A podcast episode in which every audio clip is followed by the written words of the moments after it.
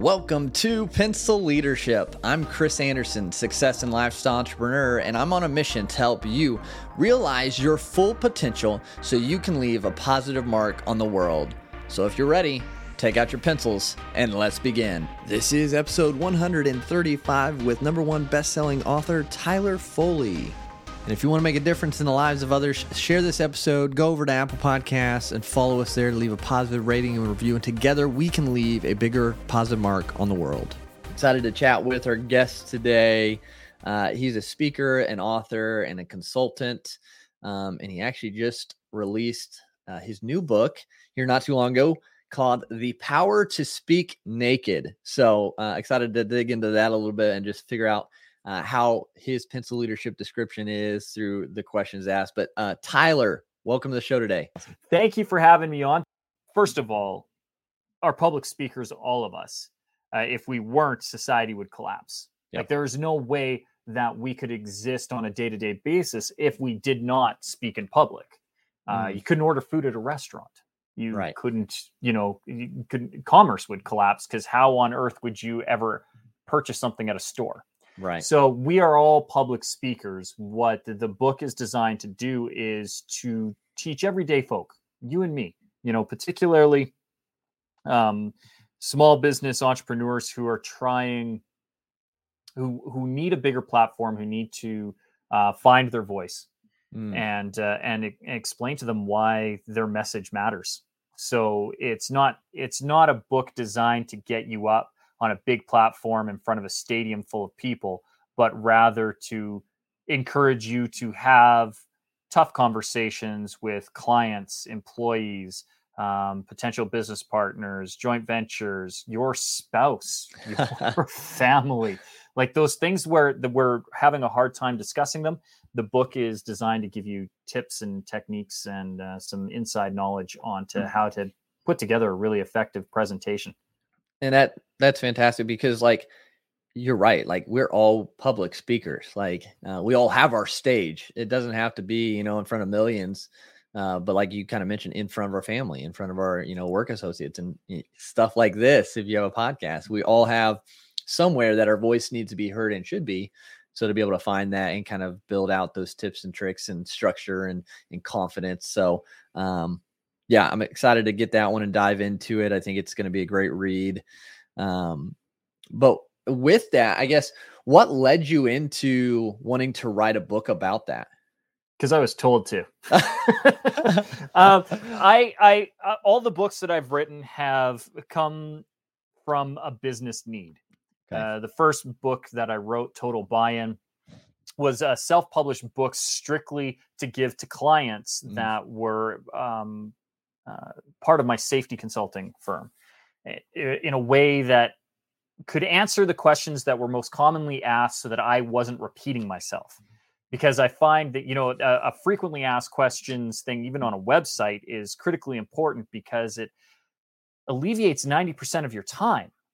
You know, if you're if you're if it's the same question over and over and over and over again, you're given the same answer over and over and over again, that is not an efficient use of your time or my time you can get your questions answered and then that allows us to do a deeper dive and really solve your issues and your problems. Mm. so uh, with my first book that's how that came about. The second book was very similar in that i was starting to put together a series of training presentations and the same questions kept cropping up over and over and over again. How do i get over stage fright?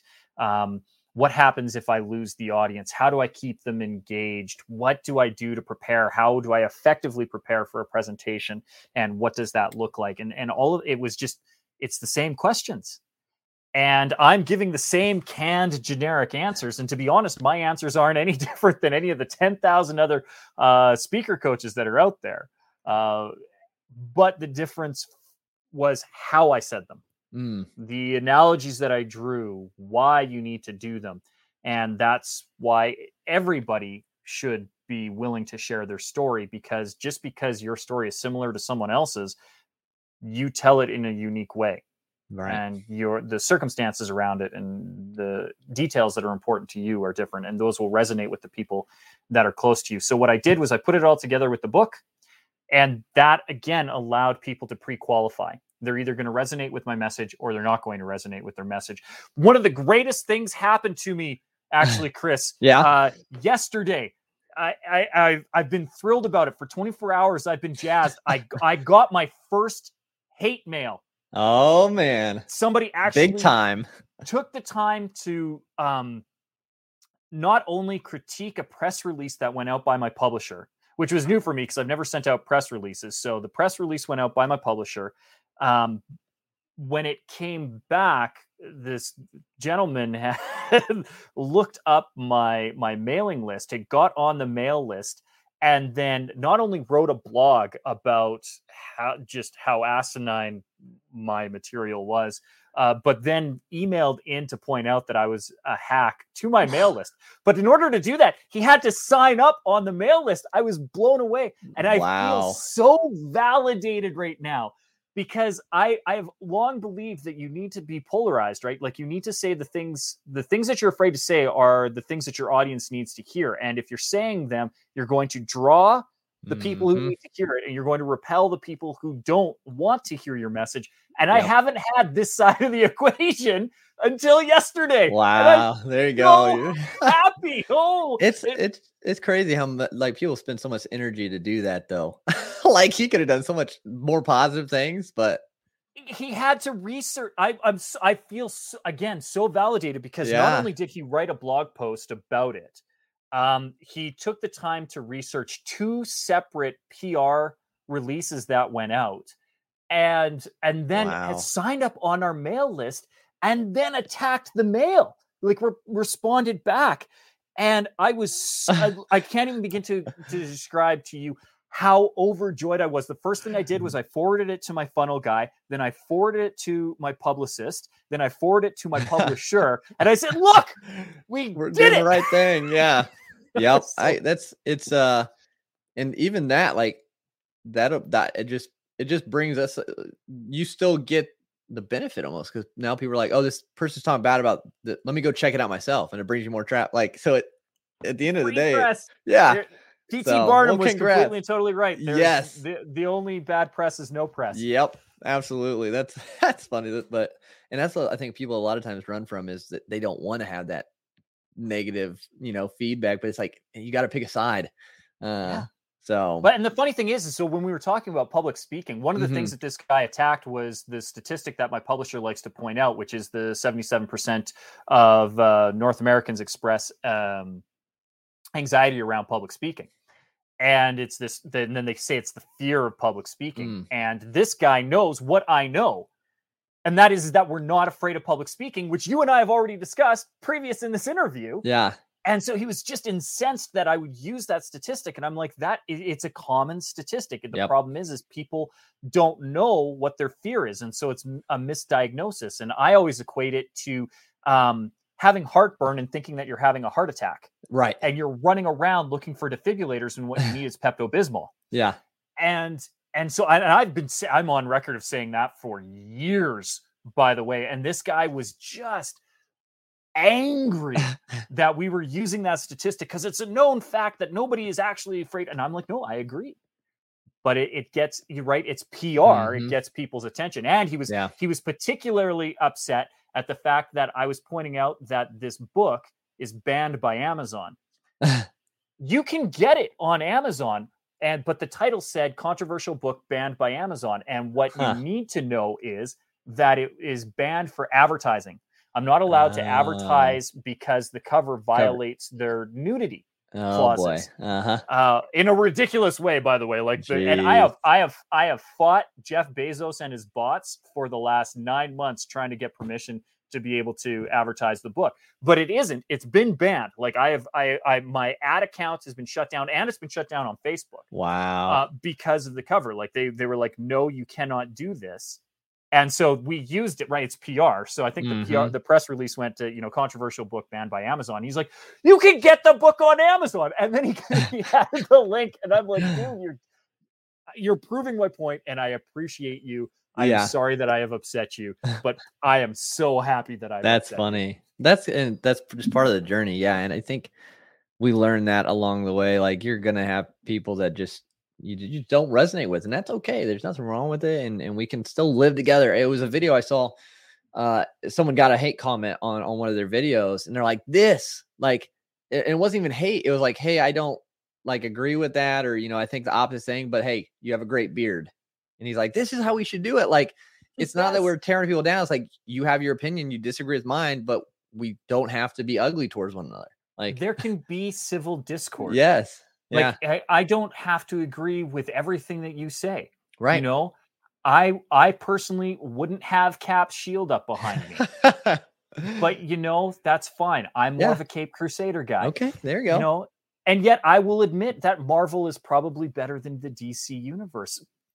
Still doesn't change the fact that Batman is my favorite exactly uh, comic character of yeah, all time. But we're not gonna throw down fisticuffs over no, you know. We exactly. don't need to do that. We can get back to a really poorly written, helpful book, The Power to Speak Naked.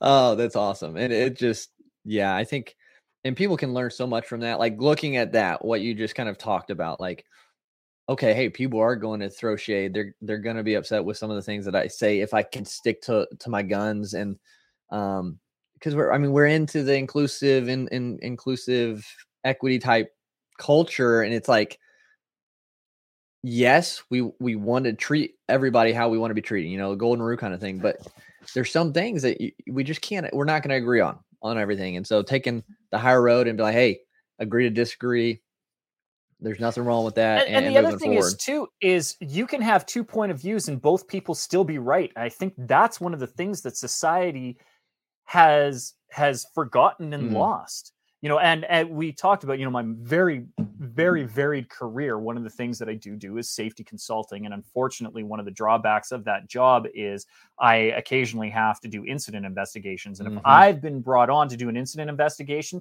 it wasn't a minor thing yeah the, things went wrong in a bad bad way and somebody's life has been drastically altered for the worse mm. and I part of doing those uh, investigations is doing interviews. Mm-hmm. And I have never conducted an investigation where I've had multiple witnesses to an event where the two witnesses' statements lined up 100%. yep. We all see the world differently through this lens. I can't see yep. it through yours, Chris, and you can't see it through mine. Exactly.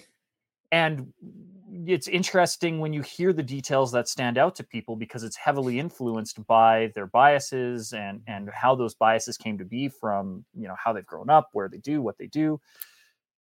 And the simple fact of the matter is all those people that i interviewed saw the thing. Mm-hmm. whatever happened if it was a, a fatality or or some kind of you know life altering medical incident um everybody saw it but they literally saw it from different points of view. Yep. And they all took something away from it.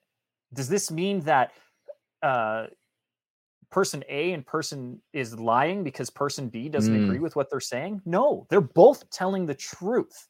Yep. But we I think what another thing that society has has forgotten is that there is a difference between truth and fact. Yeah. And facts are very hard to come by and truth is skewered by our own lenses. Yeah. And and it's this need to have you believe my belief that has has really um, soured the pool. right. You know, and that's one of the things that I talk about in the book is is don't be afraid to be polarizing. And and say the thing that you're afraid to say. It's probably what your audience needs to hear. Yeah. You are going to get the people who are like, you are so full of BS. Yep and and that's fine because if you are true to your core like i know who i am. I know my messaging. I know who i who, who my target audience is and i am grounded with it. I'm perfectly acceptable with that. Mm-hmm. and i'm at peace with it. So that when somebody uh, attacks my point of view i can say yes i not only do i understand where you're coming from but i in fact actually agree with you. Yeah. It's still not going to change my messaging. Exactly Yep. Just being aware of other people's yeah positioning and everything with it, I think is a, a big part. And being empathetic, I think helps. Uh, understanding people come from all different situations and uh, to not take it too personally. I think that's a big one. Well, and and that's if anybody's read the four agreements, that's mm-hmm. one of the four agreements. Don't take anything personally. And yep. it, it, took me a long time to find that mantra. The other one is, you know, uh, not from the four agreements, but a great mm-hmm. thing to remember: never judge a person until you've walked a mile in their shoes. Yeah. How do you do that in a, an actual physical world? You can't. So the only way to do it is through the power of story. And in order for a story to be effective, you need to listen to what the other person has to say. Right. And do it with an open mind that they their point of view is valid. You don't have to agree with it, but you shouldn't d- dismiss the validity of it. They feel that way for a reason and right. your job is to understand why. Walk a mile in their shoes and you might have an understanding why they have come to feel that way. Mm-hmm. You still don't have to agree with them, but you don't have to attack them for their belief. Right. Yeah, I, I, think it's a super important thing that we're trying to figure out, especially with all the demographics and and just different viewpoints and worldviews out there now, which is amazing. There's there's so much diversity and so much difference out there we can learn from one another. Um, and I think with that kind of so so with for those who are who've been listening to the show or tuning in, we're we're kind of tweaking the the format a little bit, and we want to get into the actual pencil leadership traits with our guests because because of that, because everyone's worldview is different, everyone's experiences are different, and their journeys are different. And so, um, being with the five traits of pencil leadership, how we can't do this alone. So, the first trait of pencil leadership, for those who don't know, is that a pencil has to be held to leave a mark. And so, we as people have to be humble. We have to have mentors and guides to help us along our path. So, I'm curious, Tyler have you had a specific mentor, more than one mentor, just somebody who you've really looked up to that's kind of led you along your journey? I've had dozens in my life and I've been so blessed to have them. In fact, you know, some of my first and earliest mentors are, are some of the mentors that all of us share in common. Uh, my elementary school teachers. And they were so impactful in my life, in fact, that I, I made a specific note to acknowledge them in the beginning of the book. In the mm. acknowledgments, I list all six of my my primary or elementary school teachers uh, because they they shaped and molded who I was. Um, my father passed away when I was six years old, and I had mm. an entire community step up and support my mom and myself and my sister uh, you know and and some of those people are still in my life hmm. today mm. you know a, a, great man and and great role model uh, father figure to me mentor mm-hmm. uh, bob corbett ha- is is still in in my life and and of all and in all my important occasions he's who i reach to to say you know i want you to share in this moment with me Hmm. and I, you know i look at at drama teachers that i've had and directors that i've worked with that have really helped shape and mold me and then you know hired coaches yeah too like the, some of the people that have actually sought out and said look i need to work with you you know i think of uh, people like uh, jason kraus at krautman industries and uh, who has a great book, by the way, 52 People. If anybody wants to, cool. to read a thing on, on connection, I uh, shout out to Jay and his book. Uh, a mentor of mine, um, Erin Skye Kelly, who also has released a book called Get the Hell Out of Debt. You know, I, I the the list is long, and then the, the, the seminars that I've gone to, right? Dr. John Demartini, Darren Hardy, uh, Brian Tracy, uh, mm. Tony Robbins, Phil Town. Yeah, I needed help learning to to really gain some financial literacy and I wanted to learn how to invest in the stock market properly and I Phil Town has been one of the greatest gifts that has ever come into my life. So I I am constantly surrounded by leadership and and it's funny that you you know you you talk about being humble mm. and um, seeking that mentorship needing to be held.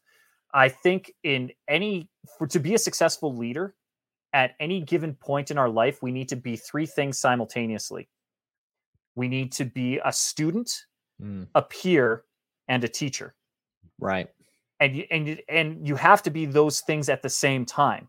You know, you need to be learning so that you can grow. You need to be at a within a peer group that is supporting that growth with you and you need to be passing on the knowledge that you have to somebody who is not at your peer level yet but you want to see them raised to your level for sure and yeah.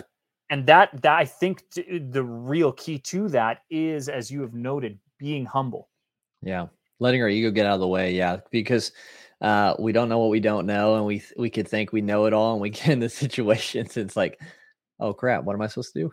and yeah. so, uh, yeah, I think just there's so many good ones, and and with our ability to be connected even to some of these big, like you mentioned, Tony Robb and Brian Tracy, all at Phil Philtown, through online means, through through their their content that they put out. You can still be mentored that way and learn from them even from afar like that.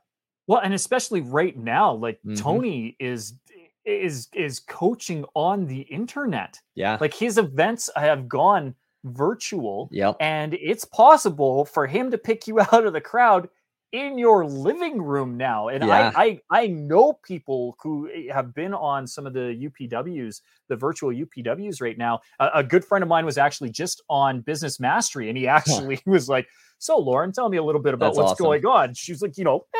Ah. right so th- like this you especially right now you know there is no excuse and you're right you don't know what you don't know and and being able to have a little humility mm. with it and that i mean that leads right into the next trait yeah. that you have which is growing from hard times yep yeah. you can't if if i'm stuck and set in my ways there is no growth and uh, hard times don't need to don't need to be hard i, I was mm. just discussing this on another show where you know somebody asked what what the I think the first question was, What was the greatest moment of my life and what did I learn from it? And then, what was uh-huh. the worst moment of my life? And I went, Well, they're basically the same thing.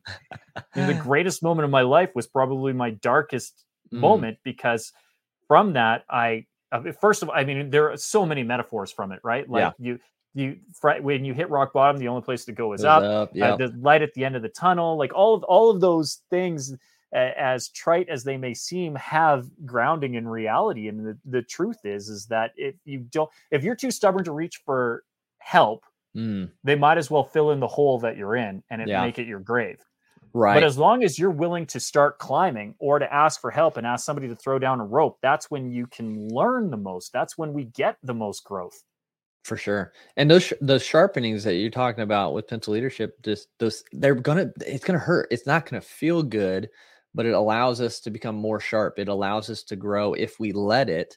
Um, and so, what was that? What was that turning point in your hardest moment? Like, what kind of made you realize, hey, this is actually going to turn out for the better?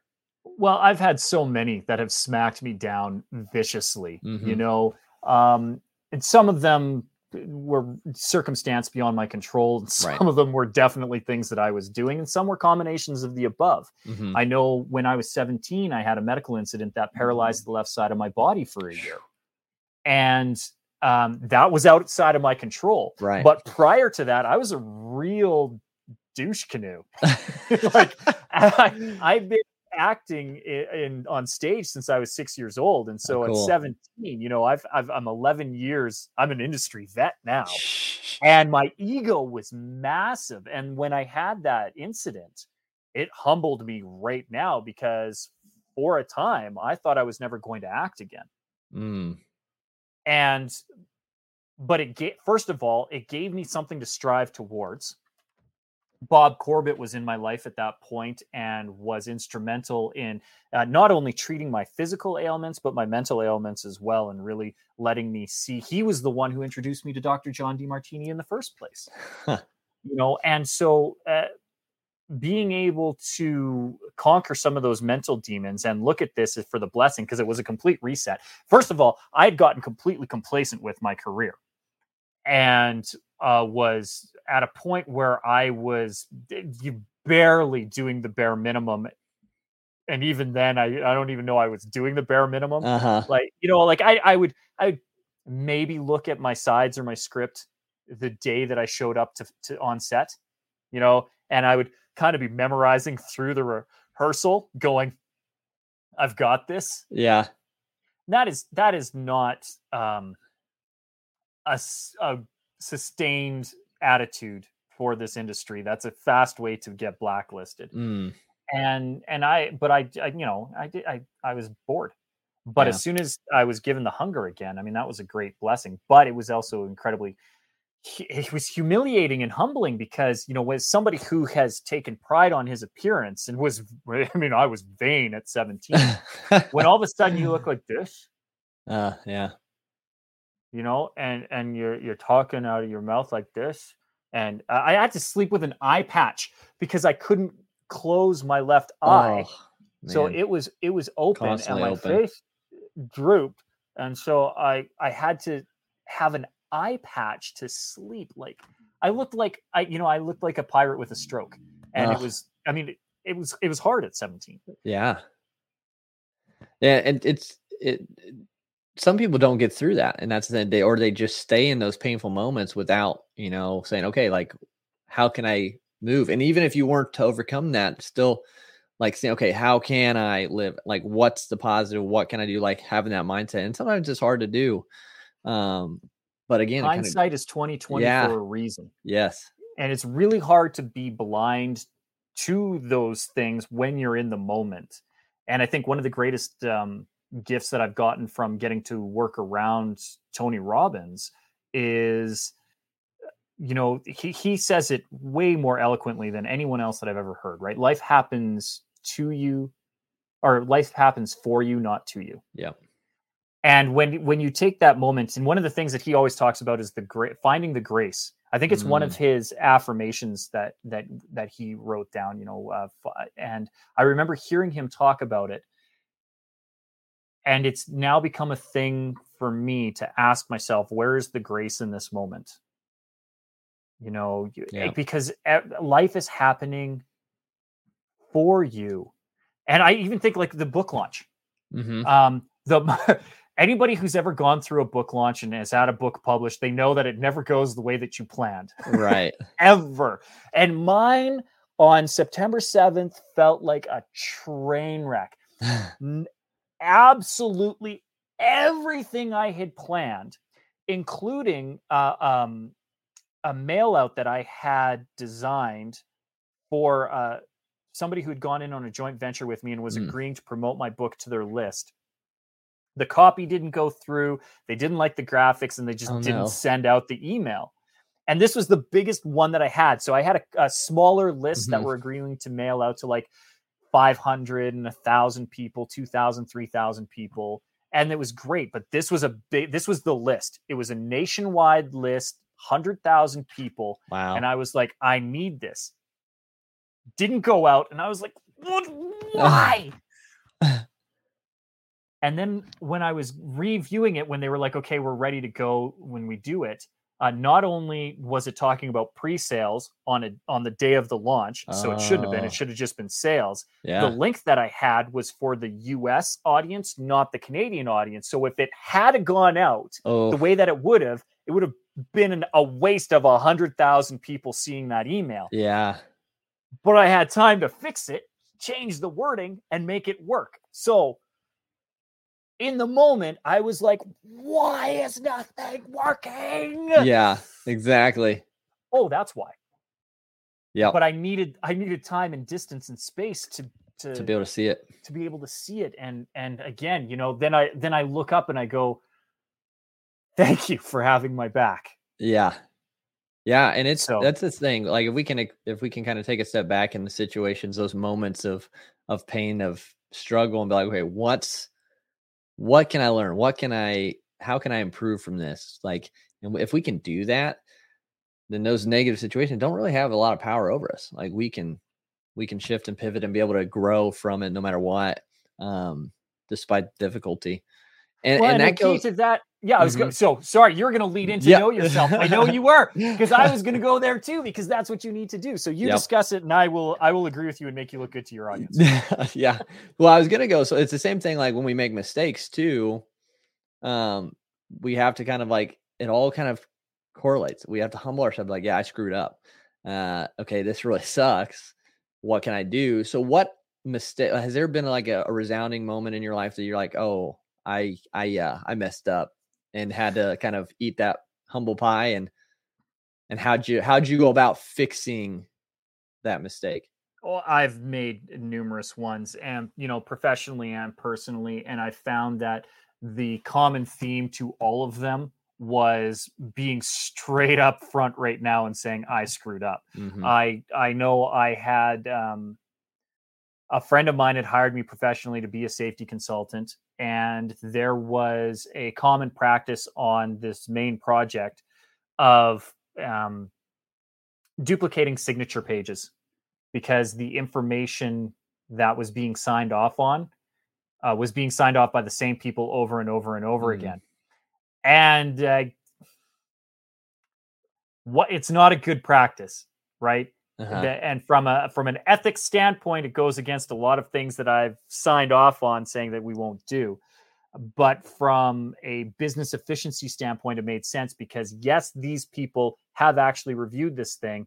We're just not going to make them sign 50 documents. Hmm. We'll grab the signature page. We will agree that we did it. We'll have the, the attendance, but the, the actual document sign off, we're just going to duplicate it.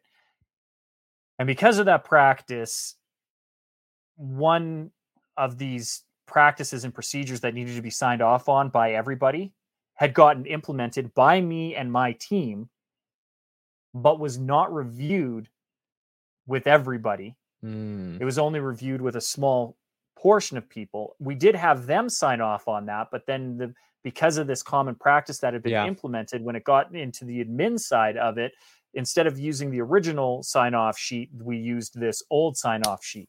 And mm. sure enough, a month down the road, an incident happened that required a review, and they pulled all the documents. And the one signature on it was A, somebody who didn't work there anymore, and oh. B, one of the other um, trades that was responded was actually you know the uh, prime contractor their safety guy and he's like i didn't i've never seen this document and you oh. have my oh. signature on it and i was like oh man oh, the irony is we were doing that practice because it was a thing that he had told us to do but it didn't excuse the fact that it was wrong mm-hmm.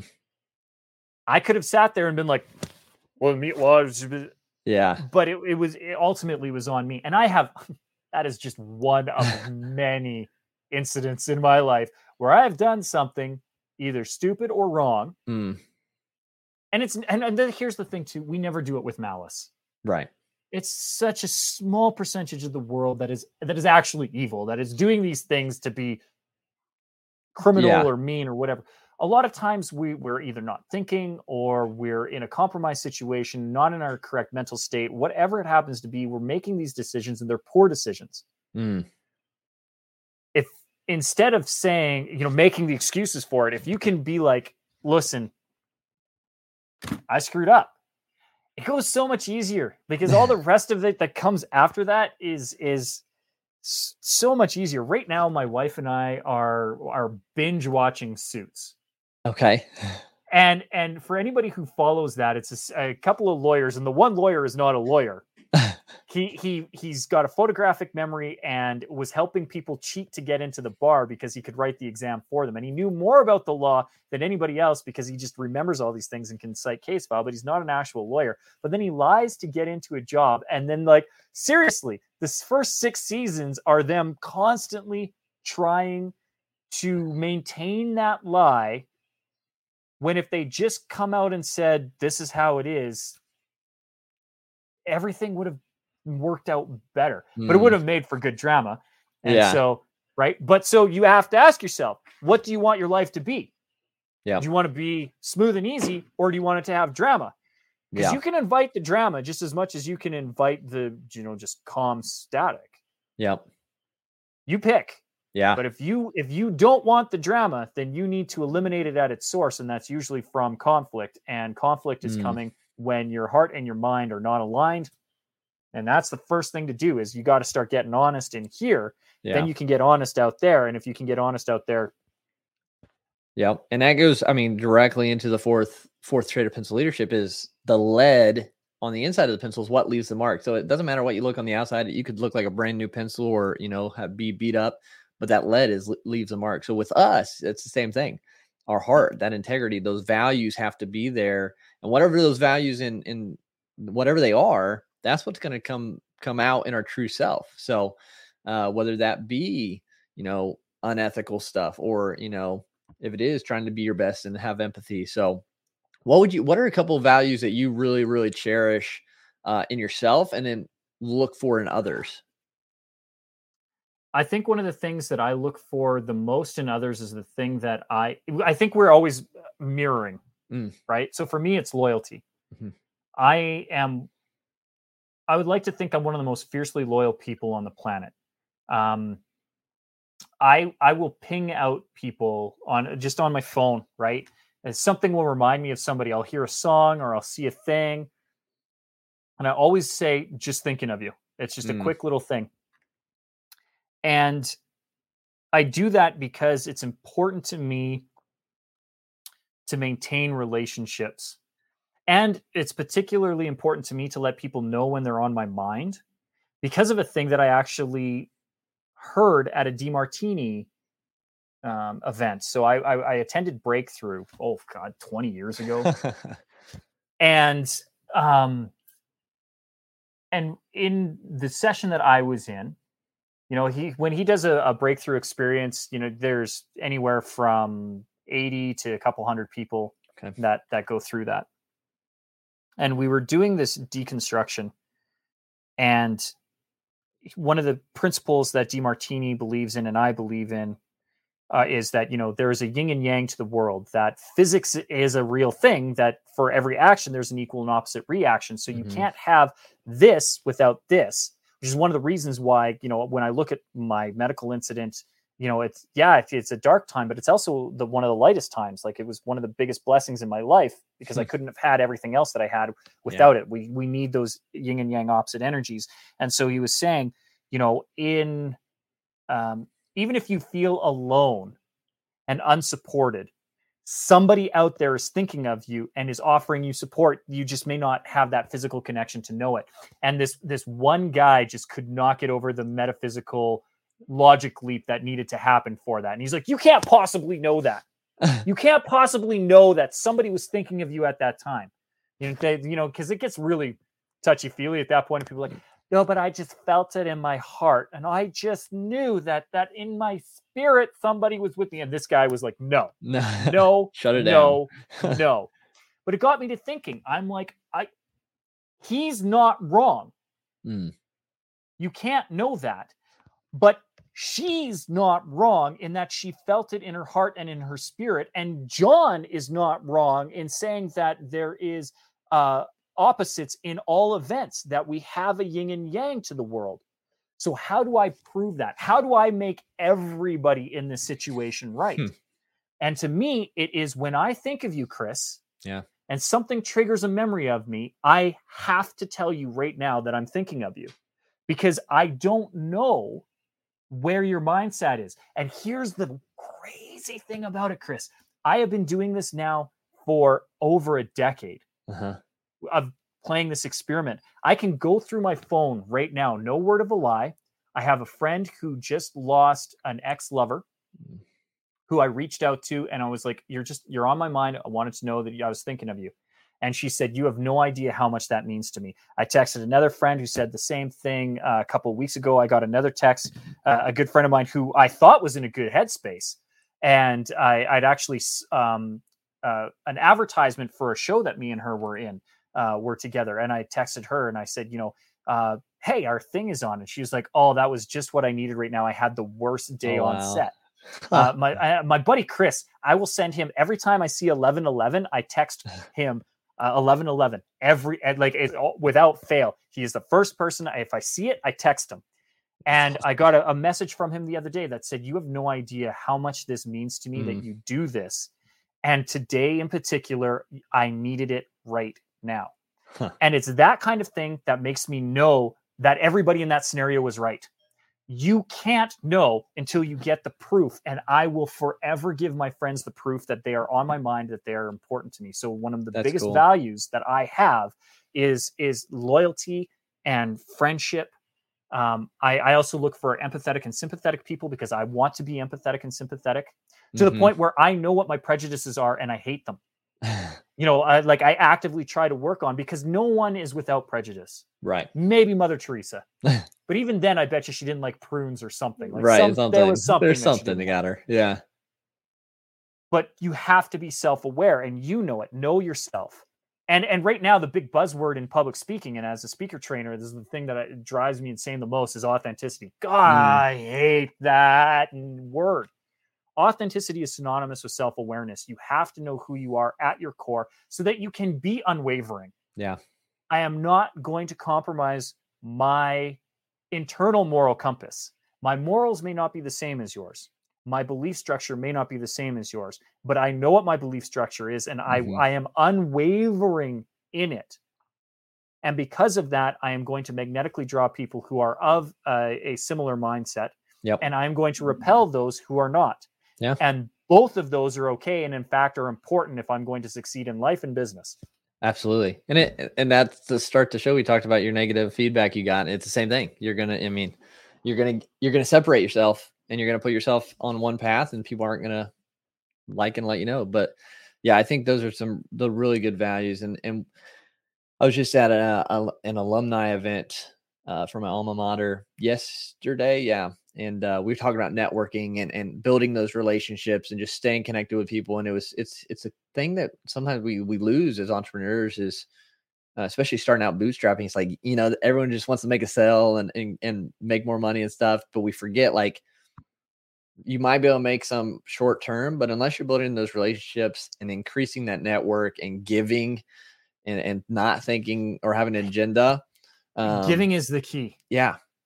Yeah. If yeah. I could give one tip to your audience right now to effective networking, is um, something that I heard from Les Brown, mm. who I can't remember who said it first because they were friends. Gotcha. Um, Berny Dohrmann or okay. Les Brown because they were in the same room at the same time when I heard it. One of them said it, and one of them went, "Yes, that's the key."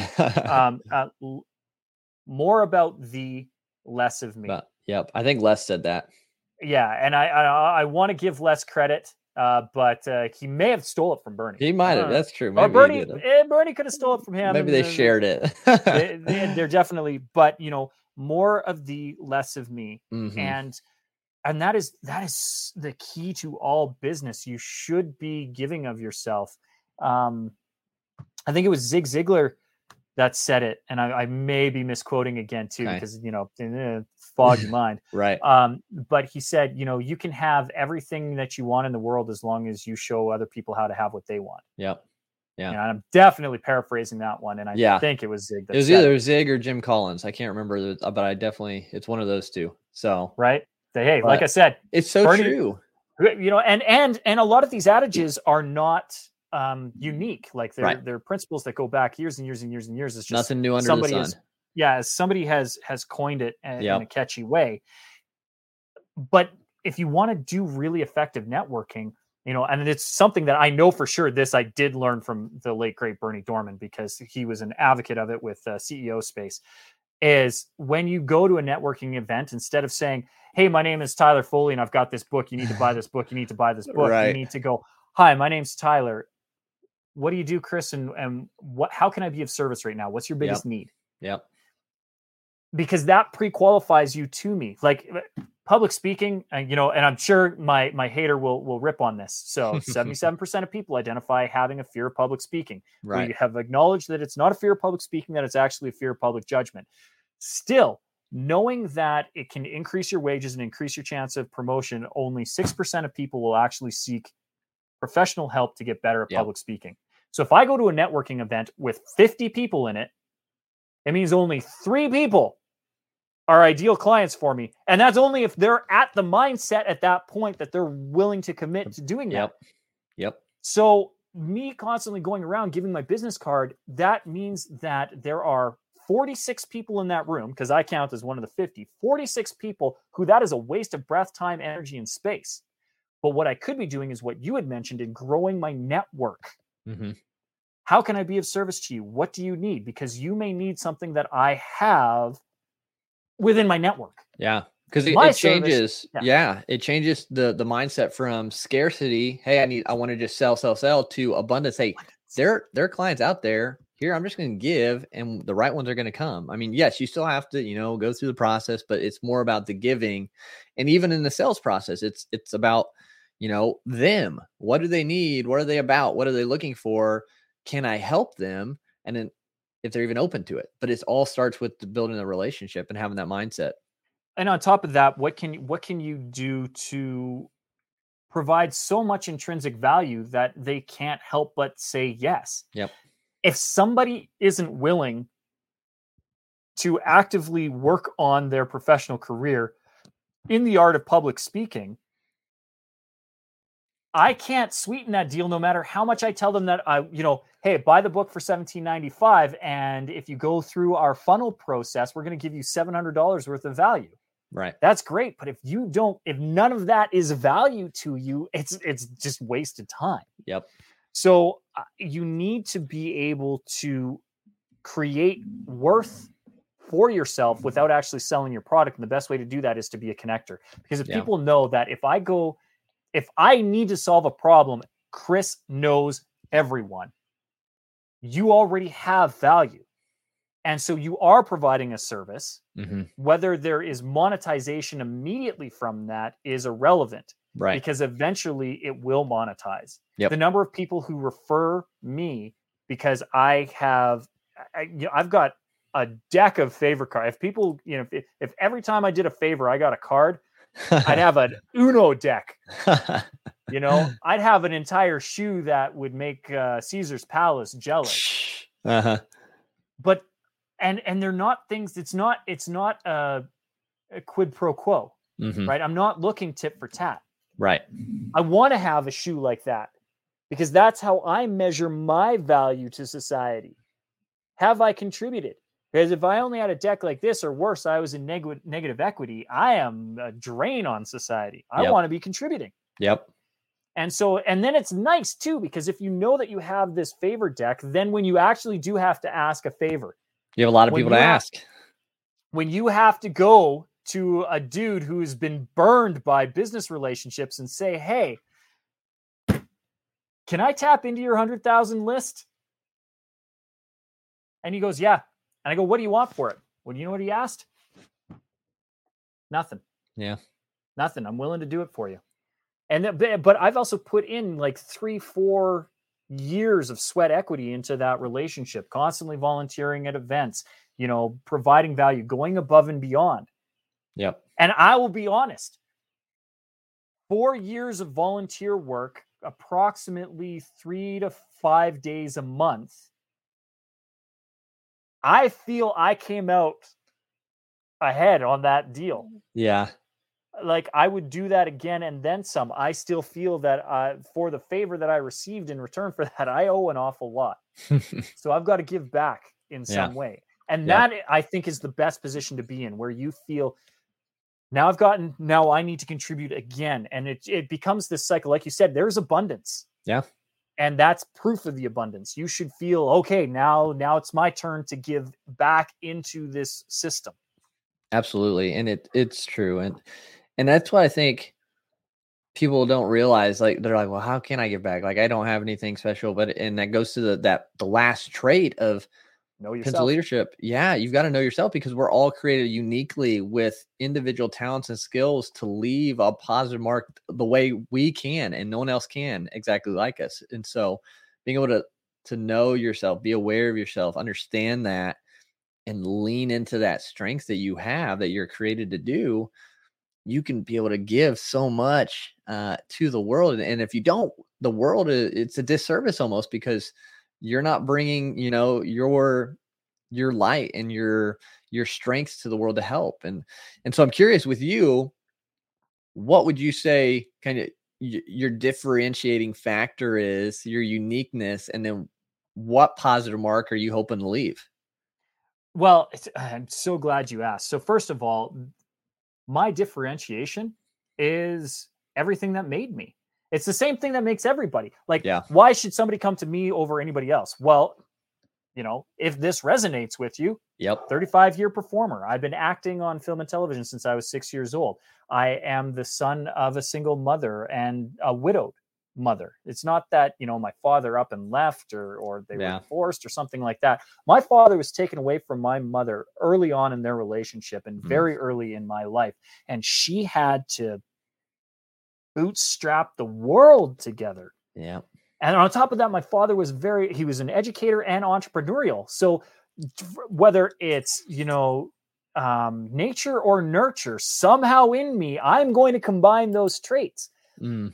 I'm, I'm entrepreneurial. I am educational. I want to train. My mom was incredibly resourceful. That's a thing that ha- that is within me. When she finally did start dating, her first serious relationship for the first decade uh, after my father's passing was with a musician. So now I have mm. this creativity and and and musicality within my life, and you know that eh, unto itself has shaped who I am. So there is there's always a thing that you can sit at and then, and that's the thing like i don't have one i'm i'm that jack of all trades master of none. Mm-hmm.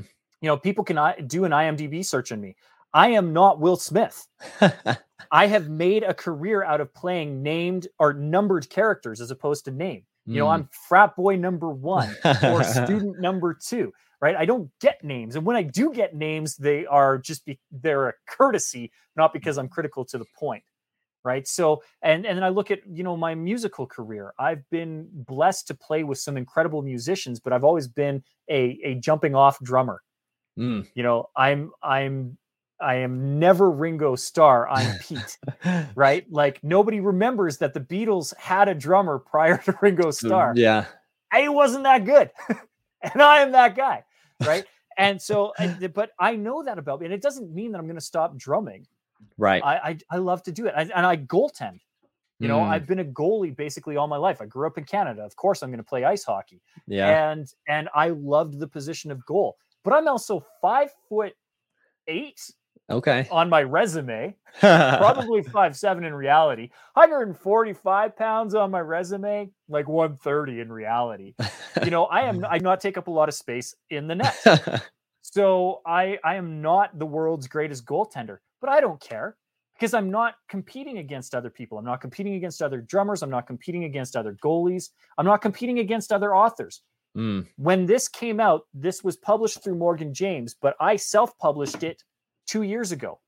I was blessed that my self published um, manuscript made it into the hands of Morgan James and they took a chance on me and said, "We'd actually like to publish you. Would you be interested in a traditional publishing?" Deal? Awesome. And I'm not comparing myself to you know Brendon Burchard, right? like that's like why why would I? That's right. not right. Like he, the, I'm not, uh, or even Stephen King. Like it's you know nonfiction to fiction. Like why? That's not what I'm eh, most impressed with is the fact that after a two year hiatus, I managed to make it back up to the number one spot in Amazon that I was a number one, you know, the um, number one new release, hot re- new release. Mm. Like that's that's great for me because I I did it the once and my I've well exceeded my sales goals. You know, because I've managed to learn from the past one and do it. So the only person I'm competing with is myself. At 42, I'm actually a better goalie than I was at 22. Yeah. Because I've learned the position, I've gotten considerably more economical with my movement. And same with me as a business operator. The the business professional a decade ago was chasing all kinds of shiny objects.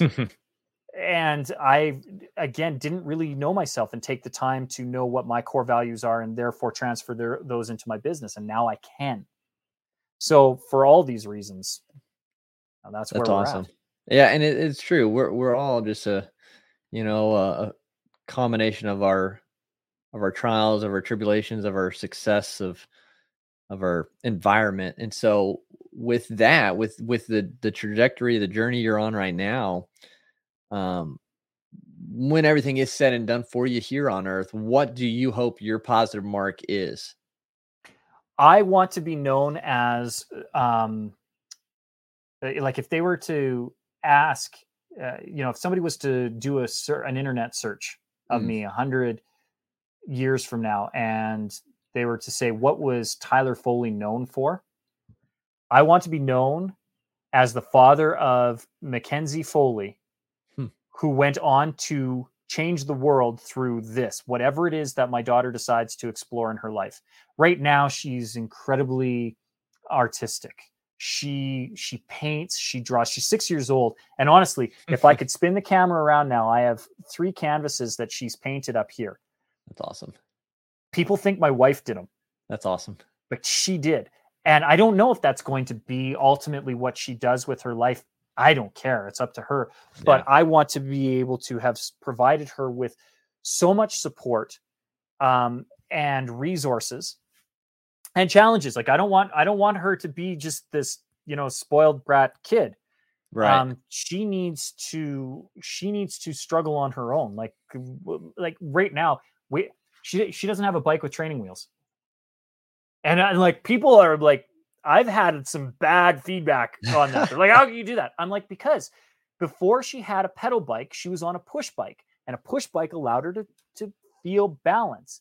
There is no difference now. And yes, my daughter is going to fall. And she has skinned her knees more than a few times. And I have had the pang inside of me that went, ah, well, maybe we should put those training wheels on. But at the same right. time, she needs she needs the feedback. She needs to know when she's leaning. She needs to learn, relearn balance because she already knew it. That's the thing. She didn't not know it. She has the balance within her and she needs to, to learn it herself. And that is is my goal with her is to provide her the resources. She got a bike. She's had multiple, and she has me with her always. Mm but she still needs to learn to pedal it on her own. And that is going to be my philosophy for her entire life. And I hope 100 years from now that the impact that I have left is my legacy. And my legacy is her and, and the family that she then has and how I've managed to set them up for success because that's all that I can do. And if I'm known for that, then I will feel that I've made my mark. Mm, that's awesome. And I think, yeah, our legacies are, are crucial because, um, the ripple effect, the butterfly effect, everything can can stem from that. So, uh, very very noble, Mark, that you're on your journey uh, creating and. Uh, so I, Tyler, I, again, I appreciate you being on, sharing all these nuggets of, of what's it like to be a pencil leadership through your eye or pencil leader through pencil leader through your eyes. Um, and yeah, guys, make sure you check out the power to speak naked. Uh, you can find it on Amazon. So okay. go and go and check that out and just get connected with Tyler. Uh, with that being said, Tyler, where can people connect with you on social media or, or the easiest way to do that? Uh, best place to go is seantylerfoley.com. Okay. Uh, S E A N T Y L E R F O L E Y.com, kind of like in the in the little comments there. Mm-hmm. Sean is spelled the proper Irish way. So um uh, SeanTylerFoley.com is kind of all things me, cool. and they can find all the information there. And yes, the book is available on uh, on Jeff Bezos' site, but I would strongly encourage everybody if they could go over to bookshop.org because cool. bookshop.org also carries the book.